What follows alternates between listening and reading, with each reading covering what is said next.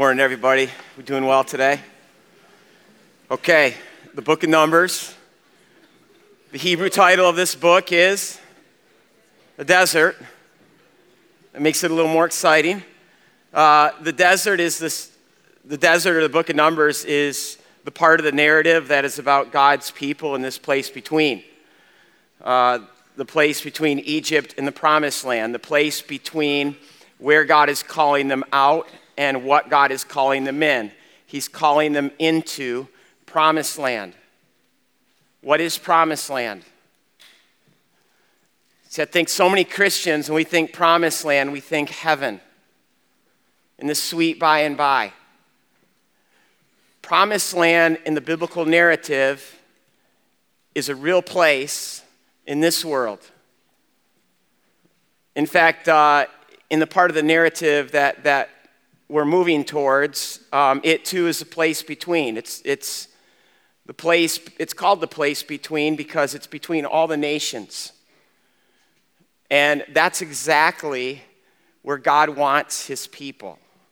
He wants them right in the middle, right in the heart of his world, so that his people in that place can partner with the living God to redeem and restore the world. Now, years ago, uh, one of our elders had to leave our church because uh, he thought I was a heretic on this very issue of God partnering with us. And uh, he just said, you know what, we, come on, we don't partner with God. God does it all. God is the one who redeems, God is the one who saves, God is the one who re- restores. And of course, God does it all in Christ. But what God does in us to redeem us, restore us, save us, He also wants to do through us for the world, for the nations. And that's what promised land is it's where God puts us, where we live out the call of God in partnership with Him to redeem and restore a world that He loves. Even last week, um, Brian and his, his, uh, the wonderful job he did on the priestly blessing. Um, and that priestly blessing, I mean, God, it's His promise to bless us, to make His face to shine upon us, to be gracious to us, for Him to lift His countenance, let His smile just fall all over us and give us His peace. But when you go to Psalm 67, and you have a paraphrase of this where it says, May God be gracious to us and bless us and make his face to shine upon us. Why? As an end to itself? No, the next two words are so that. So that your ways may be known in all the earth and your salvation may reach the nations. All the peoples praise you, God. All the nations be glad and sing for joy because you reign. God blesses us so we can be a blessing to a world that He loves. So now, where we've uh, come in our text, in, in this part of the story, is we're, we're really reaching the watershed moment of the book of Numbers. Uh, this is what this book is moving towards it's possessing the land. And uh, the Torah portion, because this is how uh, the Jewish people break this down, is Numbers 13 and 15. And each Torah portion has a title. This title is in Hebrew, shalach. Shalach means simply to send out. And it's the story of God sending out the 12. Literally, send out means to apostle. God sending out the 12 uh, into the land. So let's turn our Bibles to Numbers 13. And when we get there, we love to stand for the reading of God's word.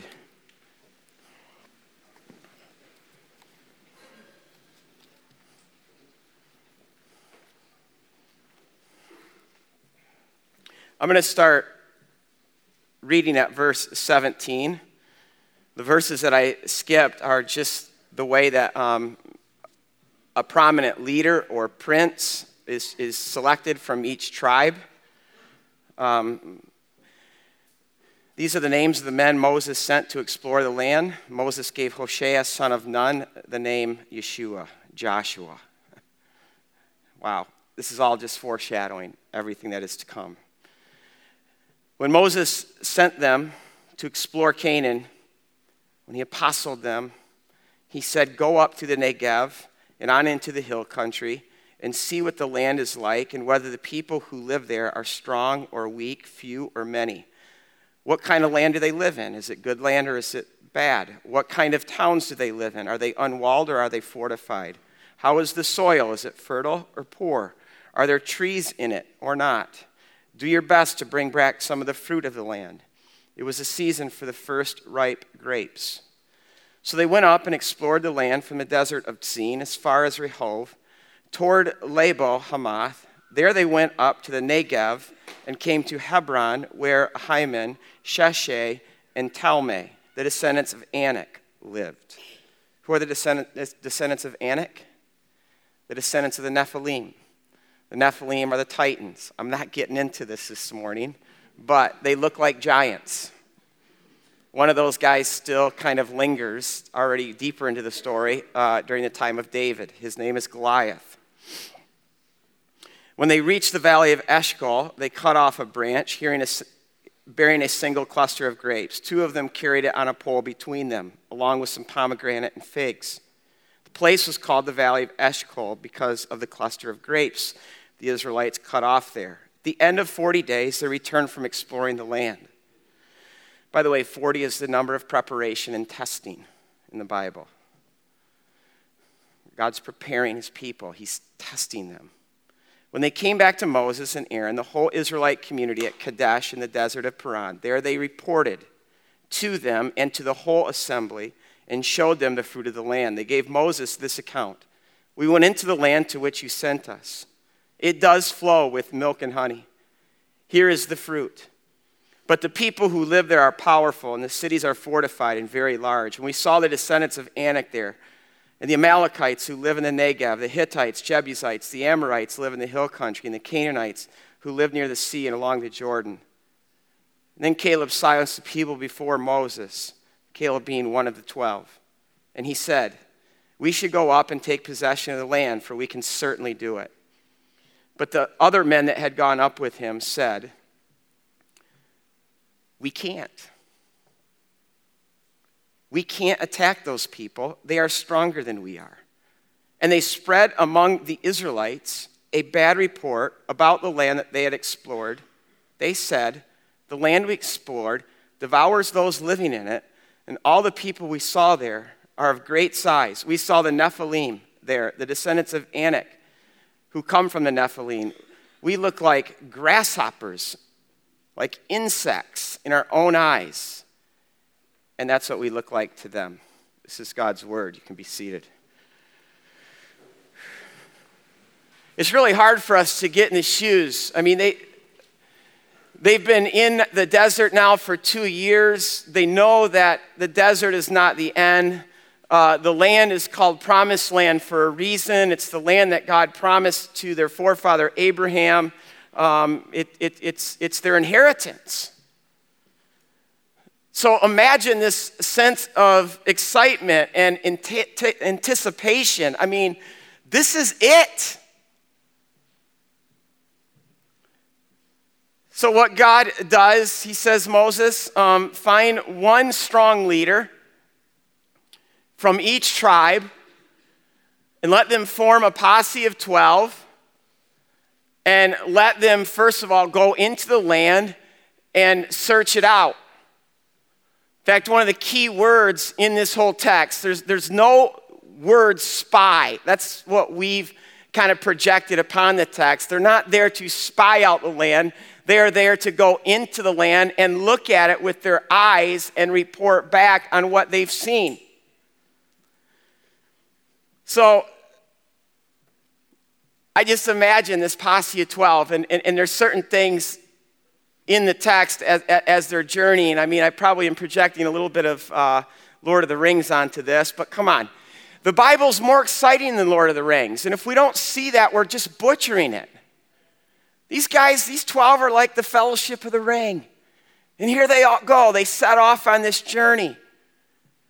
And one of the first places they pass is the Negev. And the Negev means nothing to us. But the Negev is, is where Abraham settled. It's where Abraham, Isaac, and Jacob did life. Imagine them passing through that land and thinking about their great forefathers who went before them. They keep going north, they get to Hebron. That's where Abraham and Sarah are buried. I bet they came to that spot where they were buried and they all gathered around it. And they made their way further and further into the land. And they come back and they do what Moses said bring some of the fruit. Eshcol means cluster in that place. They cut off this big cluster of grapes and they carry it back on this big stick. In fact, that picture uh, is um, one of the most famous pictures in Judaica, even to this day. Like when I go to Israel, I, I see this picture in some form at least 50 times. Uh, it, it, it's, it's everywhere because this image depicts the land. In, in verse 27, Joshua says this is a land that's flowing with milk and honey, and, and the vine or the grape um, in the ancient world, yes, they ate it, but it, it was really, um, it was turned into wine. The vine is wine. And and, and wine to the ancient is the symbol of joy, it's the symbol of God's blessing. And this is what God is promising to Israel. Israel, um, my blessing to you, the, the joy that I'm going to give to you is like this huge cluster of grapes. In fact, in Numbers 14, verse 7, Joshua's report, he says to the people, he says, This land is exceedingly good. And good to us is something less than great or perfect, but, but good in the Bible here is, is, is the word that God uses to describe uh, creation. It, it, it's what God uses to describe Eden. This is Joshua saying that land is Eden good. And those grapes, those grapes don't just depict what God is to Israel, but they depict to the Israelite and to the Jew today what Israel is to be to the world. Because the prophets pick up on this imagery. In Isaiah 5, um, God says, Israel, I planted a garden on a fertile hill, and I cleared it, and I removed its stones, and then I planted you in my garden as my special vine, so that you could be this cluster of grapes of joy and blessing to the world. That's why the prophets, too, will, will connect this imagery to Messiah, that, that when Messiah comes, the mountains will be dripping with wine, and not just any wine, but the finest of wines. And they say this wine will bring ultimate joy, ultimate blessing. It will wipe away all shame, and it will wipe away all our tears, and it will even swallow up death forever. There's a reason why when Jesus came, his first miracle had something to do with that. The mountains are dripping with wine.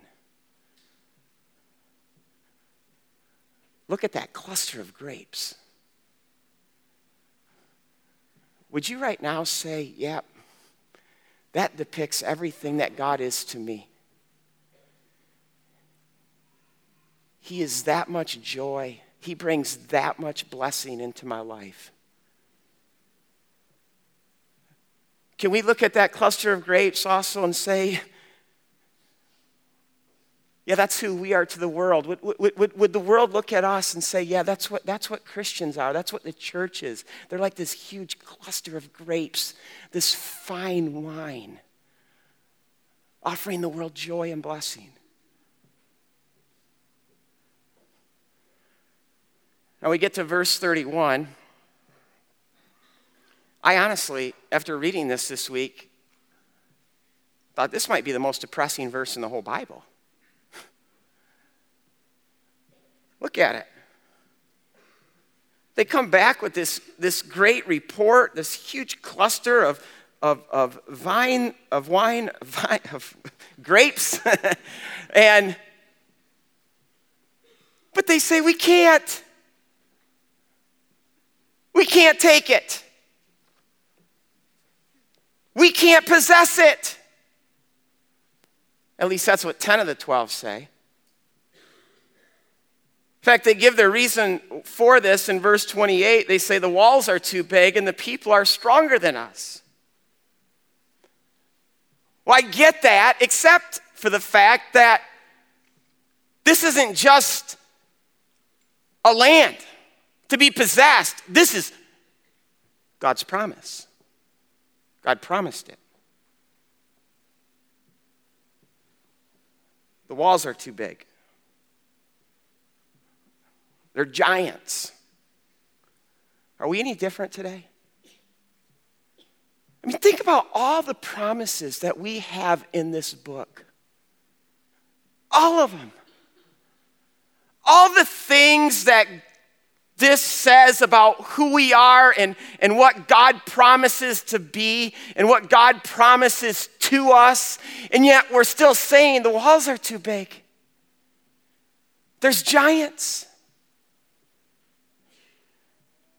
I mean, think about all the fear today, all the worry, all the anxiety. And I'm not talking about out there in the world. I'm talking about right now in this room that, that we brought into this room. Some of you right now might not even be able to listen to what I'm saying because you're so anxious, you're so worried.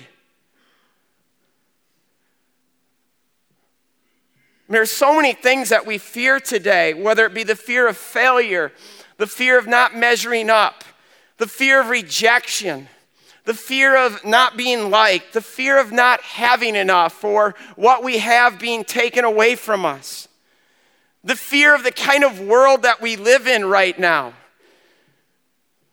Fear is unique to young people. Will I find my place in this world? Fear is unique to old people. The fear of dying, and will I be forgotten? Fear is unique to, to men. Am I man enough? Do I have what it takes? Am I strong enough? Fear is unique to woman, women. Am I beautiful? Am I lovely? Am I desirable?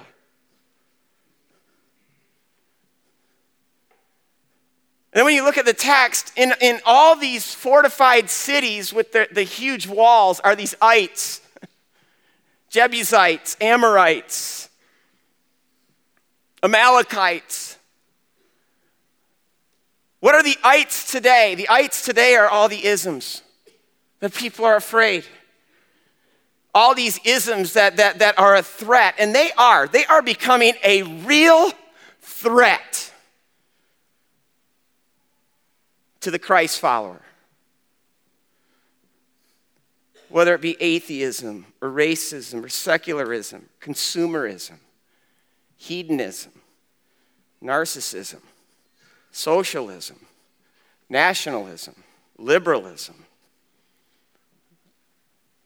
And these fortified cities have their walls, their giants. Or what about the realities that don't even fit into an ism, but the reality of even our government today and all the fear that that causes? Or uh, the media and, and all the fear that that causes? Or Hollywood and the elites and the fear that they bring? And then we start thinking that these rea- realities are impenetrable. And, and, and because they're impenetrable, we as Christians just retreat to our safe spaces where we keep these realities out. And I say, how dare we shrink in fear? How dare we? How dare we retreat? And here's the big question of the text 12 spies went out. Those 12 all saw the same things, looking at the same giants, the same walled cities. Why do 10 of them come back and say, We can't? Why do two of them? Literally, if you read the next chapter, they literally tear their robes and they fall before the people and they say, We can. What's the difference? We're going to see the same reality later in the biblical story. Uh, all of Israel, including its king Saul, are going to be looking at this giant saying, We can't. But this little kid is going to show up on the scene and say, How dare we? We say, We can't. We can. Why are some of you afraid today? Others not. You're looking at the same reality, facing the same giants, looking at the same walled cities. Why do some of us fall apart? Why do some of us have just this unbelievable courage? I want us to consider the consequences of this fear. It's tragic. I mean, this generation, minus Caleb and Joshua, the two who stand up and say we can, will never enter the promised land. They're never going to enter their calling. They're never going to take the step of faith. They're never going to enjoy this land flowing with milk and honey. They're never going to taste the wine. They're never going to experience being a conduit of wine to the nations. Now, the Jewish commentaries that I read on this, and the reason I read Jewish commentaries, they've been studying numbers a lot more than we have. And they believe in numbers to be God's word just like we do. It was fascinating to, to, to just see um, their take because their take on this is completely different than my first take. I look at this at face value, and I am kind of understanding of Israel and thinking that Israel is looking at this at face value. And they're just looking at this realistically. They're bigger, faster, stronger. It's like when I coach. Um, sometimes we'll play teams like Rockford, and I'll walk into Rockford with my 17 or 18 players. Half the kids are late there, getting there, and, and here comes Rockford, all 46 of them, marching two by two holding hands out on the football field. And my guys are just looking at them, and it's, it's like it's game over already. That's when I get all giddy and start jumping up and down and tell the story of David and Goliath. There's nothing like being David knocking off Goliath, right? And so that's how, how I, I, see them looking at this. But see, if, if, if you know this story in its, in its broader context, this isn't a land of giants. In fact, when you read Exodus 15, this is the song that they sang right after God parted the sea and they got to the other end and they stood there and they watched God literally destroy the greatest military of that world. And, and, and in, in their song, this is what they sing The nations will hear and tremble. Anguish will grip the people of Philistia. The chiefs of Edom will be terrified. The leaders of Moab will be seized with trembling. The people of Canaan will melt away. Terror and dread will fall on them because of the power of your arm, O oh God. Or a little bit later in the story, when, when they do send the spies into the land and they go into Jericho and and this woman there, Rahab, uh, tells them at that time about how everybody feels about Israel, namely Israel's God. She says, I know that the Lord has given you this land and that a great fear of you has fallen on us. So that all of so that all who live in this country are melting in fear before you because we heard about how the Lord dried up the water of the Red Sea, how you came out of Egypt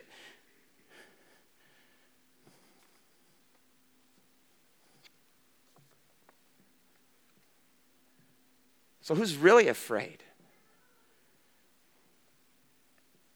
In fact, when you look at verse 32, it says that the 10, the 10 who said we can't spread a bad report. A bad report here is literally a whispering report, it's false narrative.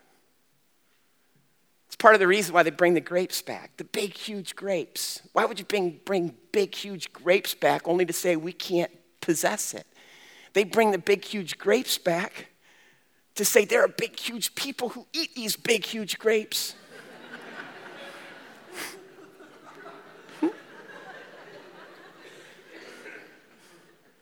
Listen, think about all the false narratives today.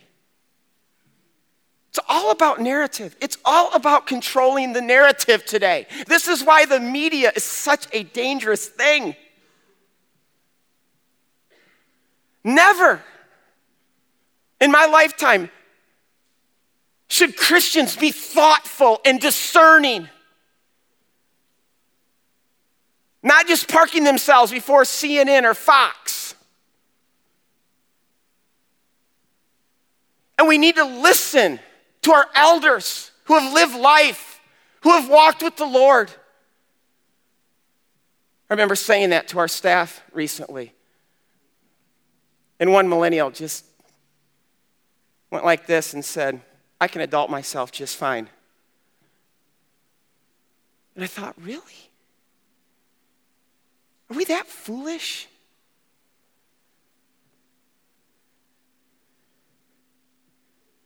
So, why the false narrative of the 10 spies?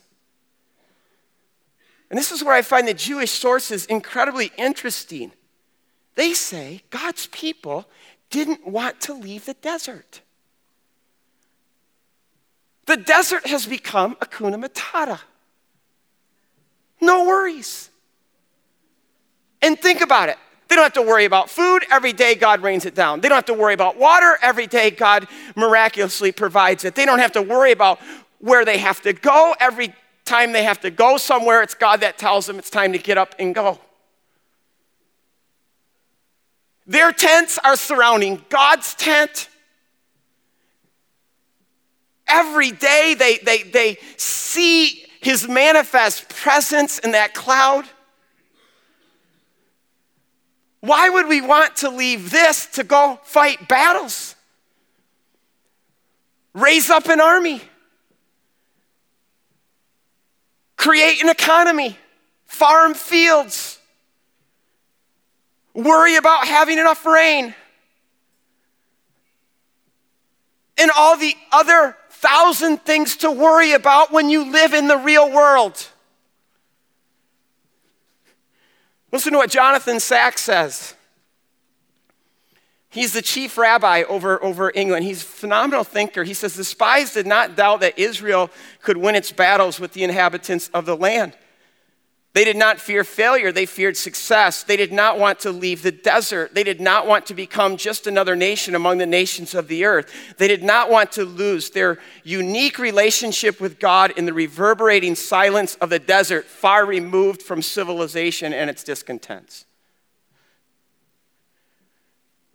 You know, this is consistent with how God, too, later through the prophets, speaks about the desert as, as that incredible place. Remember Israel, our honeymoon? When it was all so good, when we were lovers. See, and even though God can turn our deserts into Eden, the desert is not the end, it's not the goal. The goal is promised land, where we live out our call as God's people in the chaos of the world. Then why is so much of Christian spirituality this monastic, ascetic retreat from the world? This is the mistake that holy men and holy women make to separate, to retreat, to escape, to move away from. But this is not the heart of God. God's heart, God's mission is all about engagement. It's moving towards the world. That's from cover to cover in the book. made most manifest in Christ Himself, who left the comforts of heaven, gave up. He left this being next to His Father, the Father's side. He came across all worlds. He moved right into the chaos. He touched unclean. He became unclean. He engaged the world in every way. And First Peter says, But you are a chosen people, a holy nation, not so we can retreat from the world and wait for heaven. You know what's said just a few verses after that? Peter says, Live such good lives among the pagans. Live among the pagans. Live such good lives among the pagans that they may see your goodness and give praise to God in heaven. And he still has the words of Jesus reverberating in his heart because Jesus said the same thing in the Sermon on the Mount. He says, Don't hide your light. You are the light of the world. Don't hide it. But let your light shine before men that they may see your good deeds and praise your Father in heaven. Then why is so much of our spirituality today retreat? Biblical spirituality, it's earthy, it's gritty, it's blood, sweat, and tears kind of engagement. Even when you read the Torah, the first five books of the Bible, God's instructions to his people, it's not about how to have a quiet time.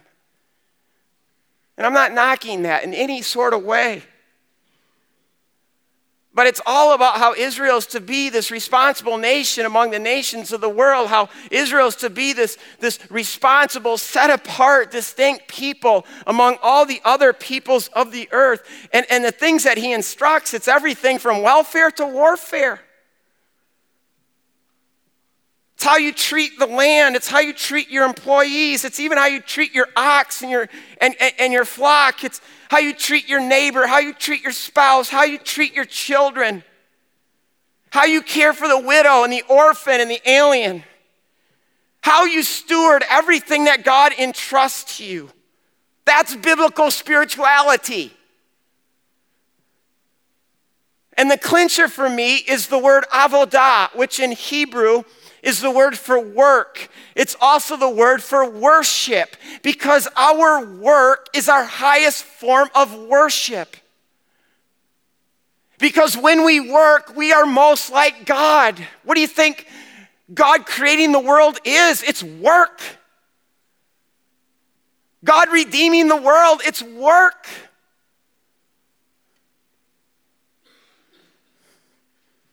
And so our call, it's, it, it, it's not to fear the real world, but it's to enter the real world as God's partner to transform it. And this is one thing the spies did not understand. My question is do we understand that?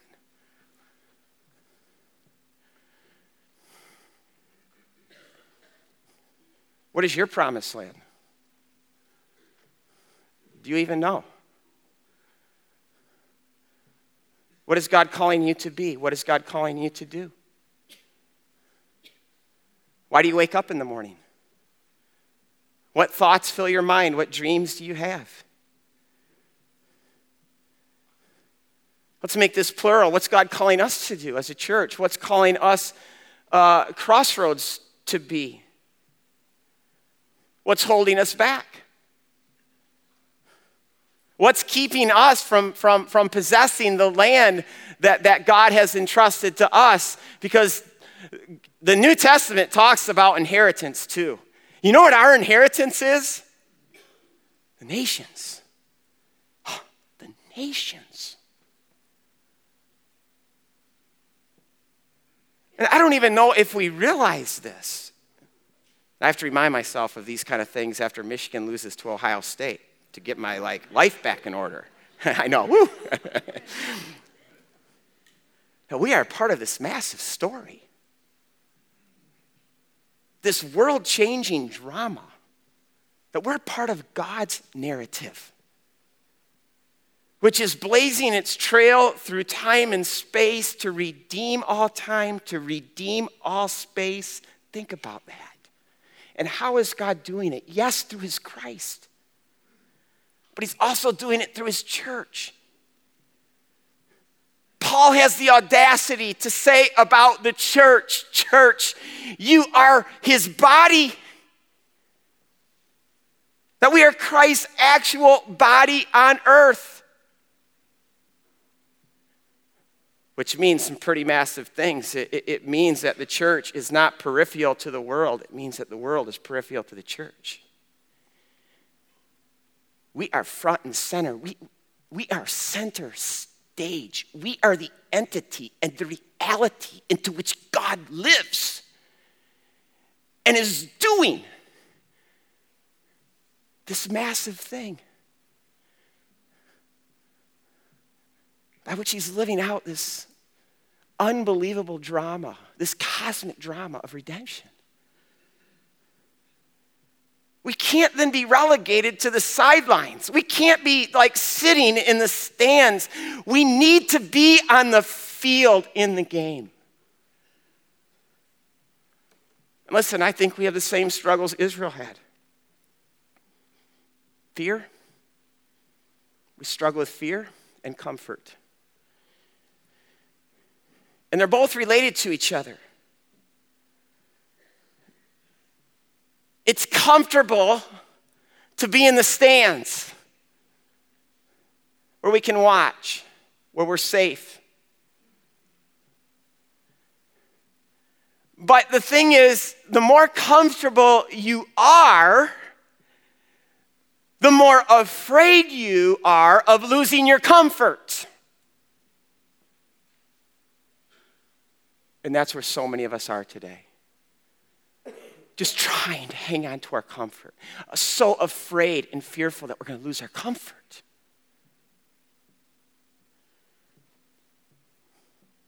You know how God deals with this?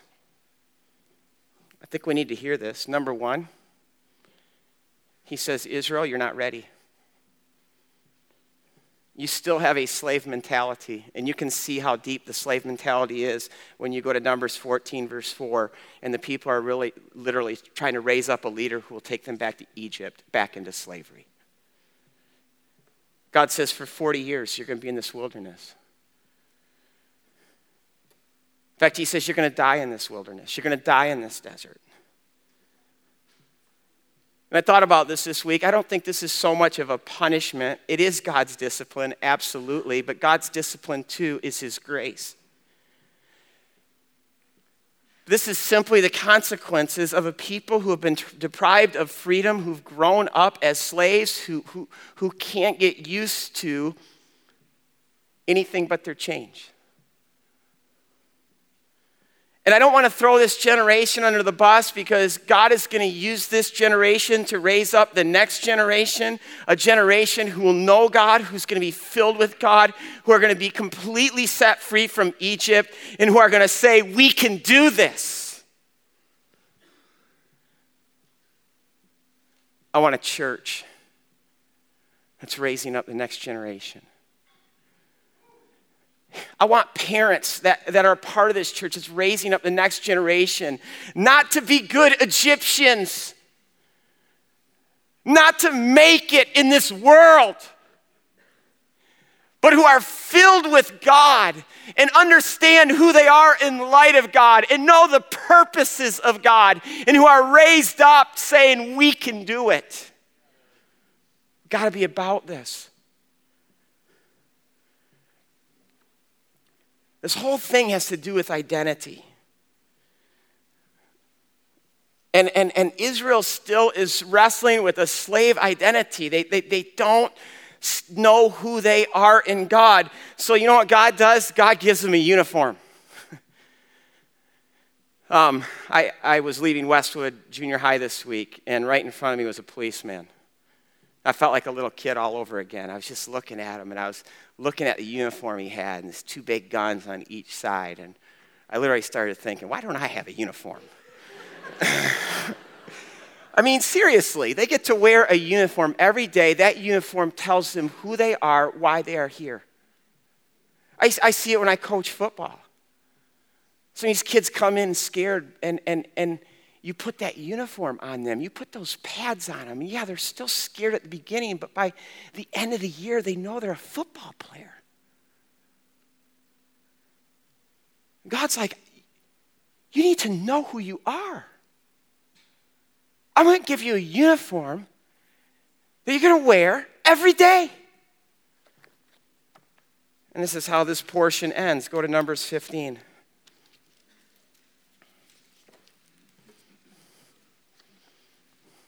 The Lord said to Moses, Speak to the Israelites and say to them throughout the generations to come, You are to make tassels of your garments with blue cord on each tassel, and you'll have these tassels to look at.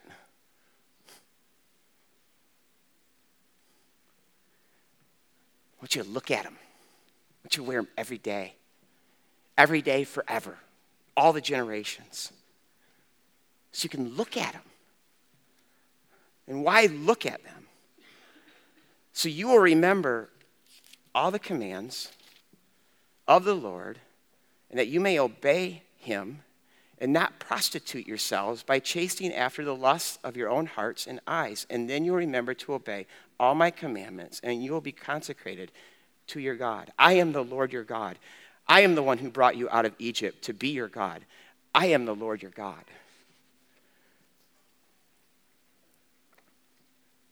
And I, why tassels? Well, in the ancient world, the people that wore tassels were the elites royalty, kings, princess, princesses, uh, queens, priests, high priests. They wore tassels, it was their uniform. God is saying, You now belong to me. You're all royalty for the simple fact that you are mine. You're all kings. You're all queens. You're all priests. You're a royal priesthood. And God says, I want you to wear this. I want you to wear this every single day so you can look at that and know who you are. Not necessarily how you see yourselves or how you feel yourself to be or how others see you to be. I want you to see yourself as I see you. You are royalty. In fact, I love Isaiah 43. I think this just sums up so much um, what God is shouting at them through these tassels. But now, this is what the Lord says He who created you, Jacob, He who formed you, Israel, do not fear. I have redeemed you, I have called you by name. You are mine, and when you pass through the waters, I'll be with you. When you pass through the rivers, they will not sweep over you. And when you walk through the fire, you will not be burned. The flames will not set you ablaze. And then it ends with, Because I love you, and you are honored and precious in my sight. That's how God sees his people. And God says, I want you to wear that so you can know that. Because this word for see that's in God's instruction for the ta- tassels is the same word that's used throughout. This, this is the, the, the thing that, that God says. Um, he, he sent them out to see, to see. And, and, and, and then when they, they saw what they saw, it made them see themselves as grasshoppers, as insects. Because this whole thing, it's a fight to see. Faith is a fight to see. Hope is a fight to see. Joy is a fight to see. It's not to see as the world sees or as we even see, but it's to see ourselves and to see the world as God sees it. And when we know in the center of our soul that we belong to God, that we are precious and honored in His sight, that He looks at us as kings and queens in His royal family, we're going to look at everything differently. See, this burned in Caleb and Joshua. They're looking at the same walled cities, the same giants, but they're looking at them through God's eyes. That's promised land. And God says to us, You're mine. Do not fear, I'm going to be with you. We cannot look at walled cities. We cannot look at giants and conclude that we're grasshoppers. That is not who God declares us to be. And I think fear and worry and excessive anxiety are all these signs that we're not seeing correctly.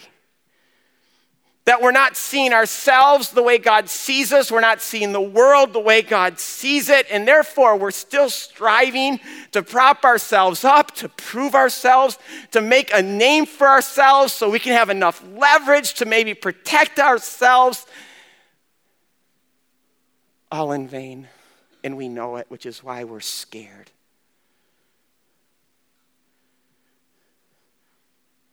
God says, I, I give you a name. I called you by name. You're mine. Now, there's a second word in the tassel instruction that connects the tassels to the story. Numbers 14, 33 and 32 and 33. God describes what the sin of the 10 spies and, and the people is. It's unfaithfulness. They didn't trust God. And that word for unfaithfulness there is the same word for prostitute in God's instruction on tassels. It's the same word. God says you will look at these tassels so you won't prostitute yourselves again, so you won't become unfaithful. And really, all sin is prostitution. It's, it's, it's forgetting who we are, it's, it, it's leaving behind who we are, and it's where we sell ourselves and become something other than what God made us to be. And what did God make us to be? Well, that's where the commandments in this whole thing fit in. God says, This is who you are. This is what I made you to be. This is why uh, the Jew to this day delights in the commandments of God, because the commandments of God tell us what God made us to be.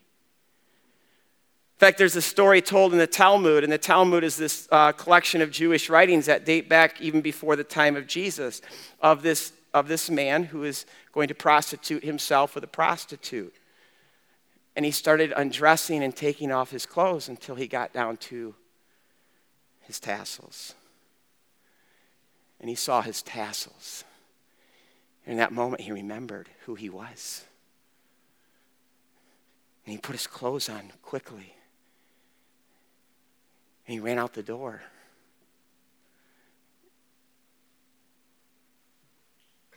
Why don't we have something that we can wear to remind us who we are? We're kings, we're queens, made in God's image.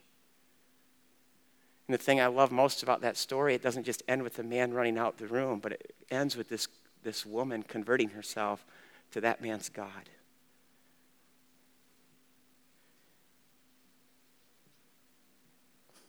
Why David? Why, why could this little kid show up on a hill one day and look at the same giant that everybody else is saying we can't, and they're all in fear, and this little kid says we can. And I see this little kid just running down the hill with his tassels just moving in the wind. It's because he knew who he was. He knew why he was here. That giant is standing on promised land, and God says, You are mine. And when you walk through the waters, I will be with you. Who are you? Who are we? What are we doing here? Isaiah 43 says it so well. Can you go back to the first part of that? This is who we are, but this is what the Lord says He who created you, Jacob, he who formed you, Israel, do not fear, for I have redeemed you. I have summoned you by name. You are mine, and when you pass through the waters, I will be with you, and when you pass through the rivers, they will not sweep over you. And when you walk through the fire, you will not be burned. The flames will not set you ablaze. And you know what it says a few verses later in verse 10 and verse 12? Because this speaks to why we are here. God says, You are my witnesses, declares the Lord. My witnesses. Let's pray.